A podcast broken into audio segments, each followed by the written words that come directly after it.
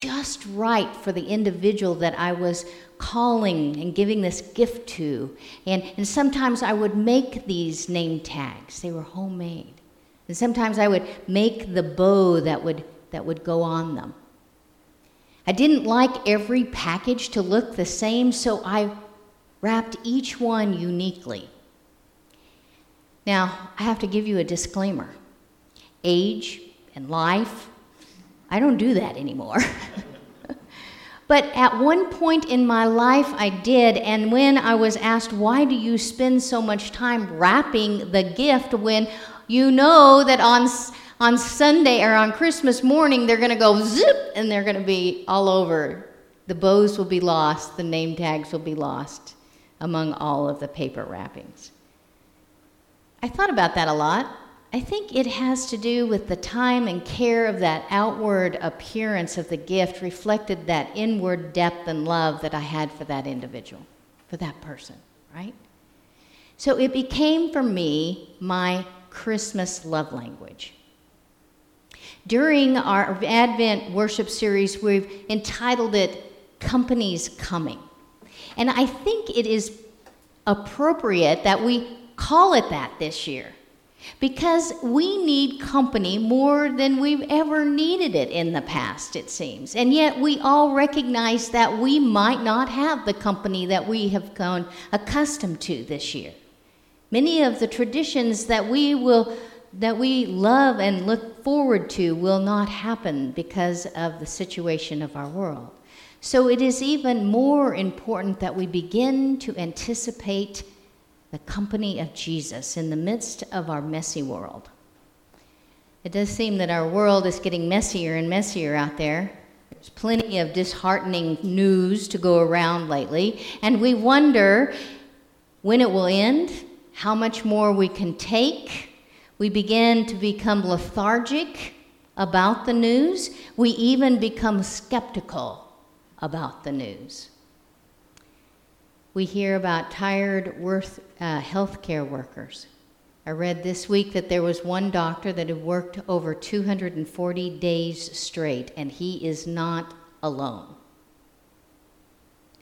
We have learned that there's hope of a vaccine, but at the same time, there's some distrust of the vaccine. We, many of us have leaned into the hope of, a, of an election, and yet there are some of us who distrust the election. We, we find ourselves having an ever more watchful eye on the COVID cases right here in Wise County because it's becoming closer and closer to us. We watch these to figure out how it's going to affect our local economy and how it might affect our Christmas Eve services. I know that that's forefront on my mind. We look for every possibility in this crazy, messed up world of ours for us to find a sense of beauty and light in this world. I watched on the news as they did the stories, the traditional stories about Interlochen. It is a neighborhood in Arlington that people drive through to see all of the Christmas lights. The stories about radiance out here at our own Wise County uh, fairgrounds and out at the Texas Motor Speedway, and they're saying that these events are even longer and longer lines.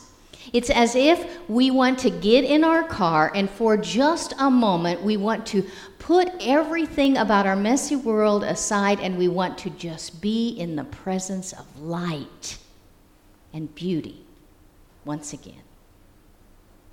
Our Hebrew scripture this morning for the third Sunday of Advent, which was read at the candle this morning, and also a part of our call to worship, is a message of hope to God's people who were desperate. These people had lost everything, way more than we had. They were refugees in a foreign land. They were hungry.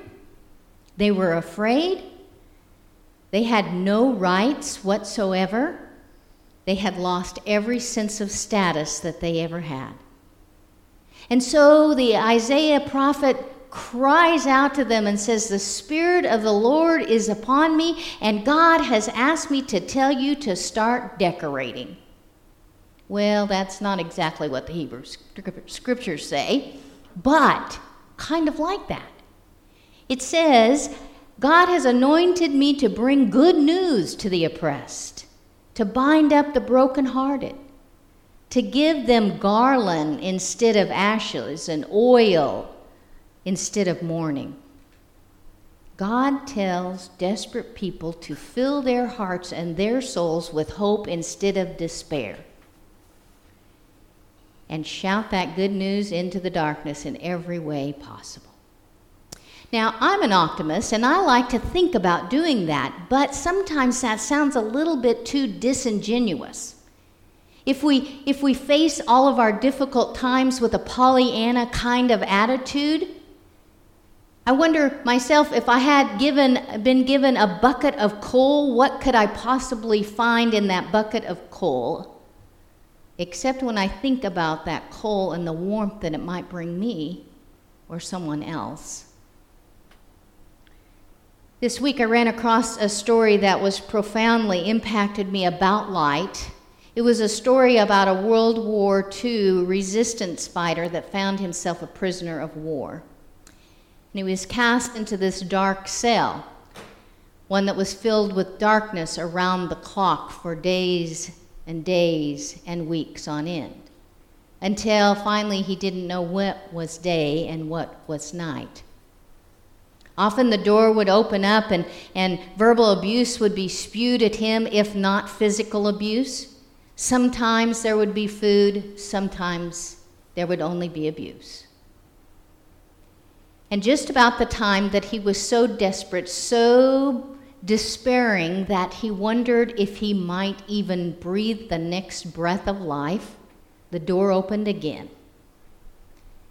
From outside the door, there was verbal abuse spewing all over him in a language he did not understood, but he understood the tone. And then all of a something, all of a sudden, something flew into that space and landed next to him on the floor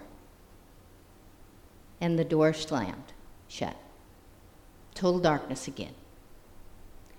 So he reached out and he felt for what hit the floor next to him, and it was a piece of bread. Hungry and starving, he ate like he had never eaten before on that piece of bread, only to find in the middle of that piece of bread a box of matches and a piece of paper.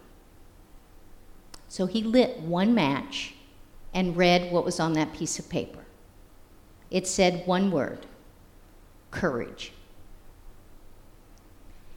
That was the light in the darkness for that man that day.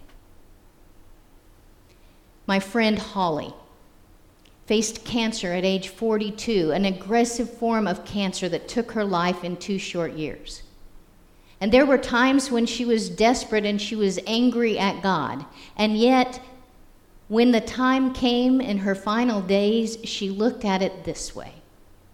She said, God gave me two beautiful years to say, I love you, in a way that I might not have been able to say, I love you without this disease, every single day to the ones I love. That gave light in her darkness. That gave light in the darkness of her family and those who loved her. So, in the face of desperation, we begin to decorate. We begin to deck the halls at Christmas time. Not because we're unaware of the difficulties around us, not because we're oblivious to the bad news, but because we choose to live by the good news. We choose to live by hope and not despair. And what keeps our decorating from becoming disingenuous from becoming a pair of rose colored glasses is the action that we take in the hope. The evangelist John knows all about bringing hope and light into the world. He opens his gospel with the words of light and hope. He introduces us to the first person on the scene, and it is not Jesus, it is John the Baptist. And I'd like to read with you this morning from John's Gospel, the first chapter, verses 6 through 8, and let's learn about that light. There was a man sent from God whose name was John. He came as a witness to testify to the light so that all might believe through him. He himself was not the light, but he came to testify to the light. The true light, which enlightens everyone, was coming into the world. Then I didn't ask Peggy to put this up there, but I think it's important. He says, This is the testimony given by John when the Jews sent priests and the Levites from Jerusalem to ask him, Who are you?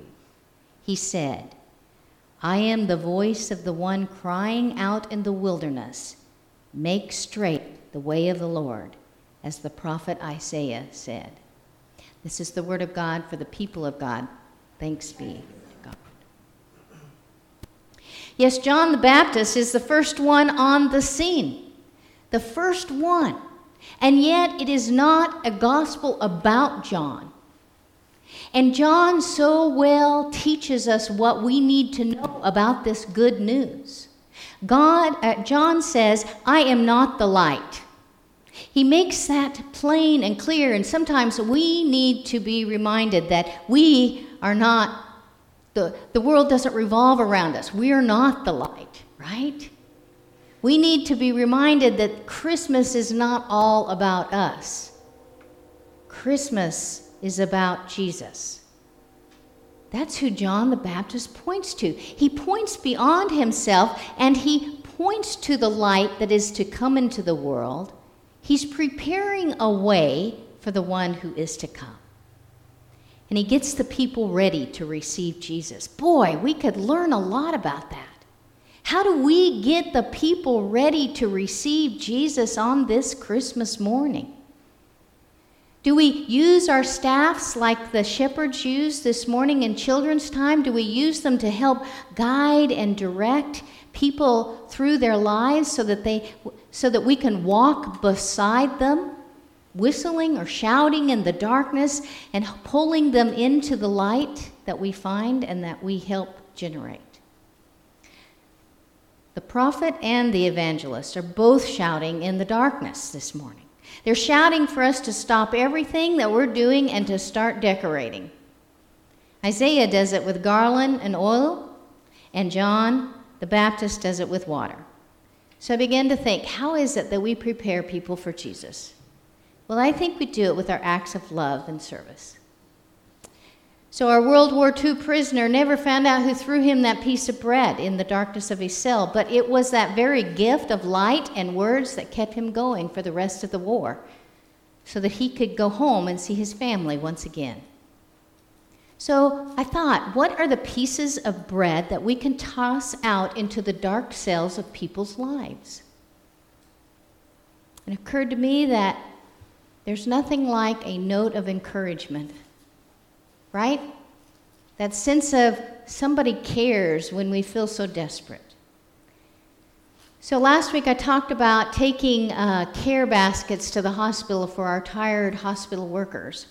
And Penny um, Holt is organizing some of that. If you'd like to be a part of it, I invite you to call her. But one of the things she found out is that they have a room there that hospital workers can go into. And in that room, they can just rest and relax.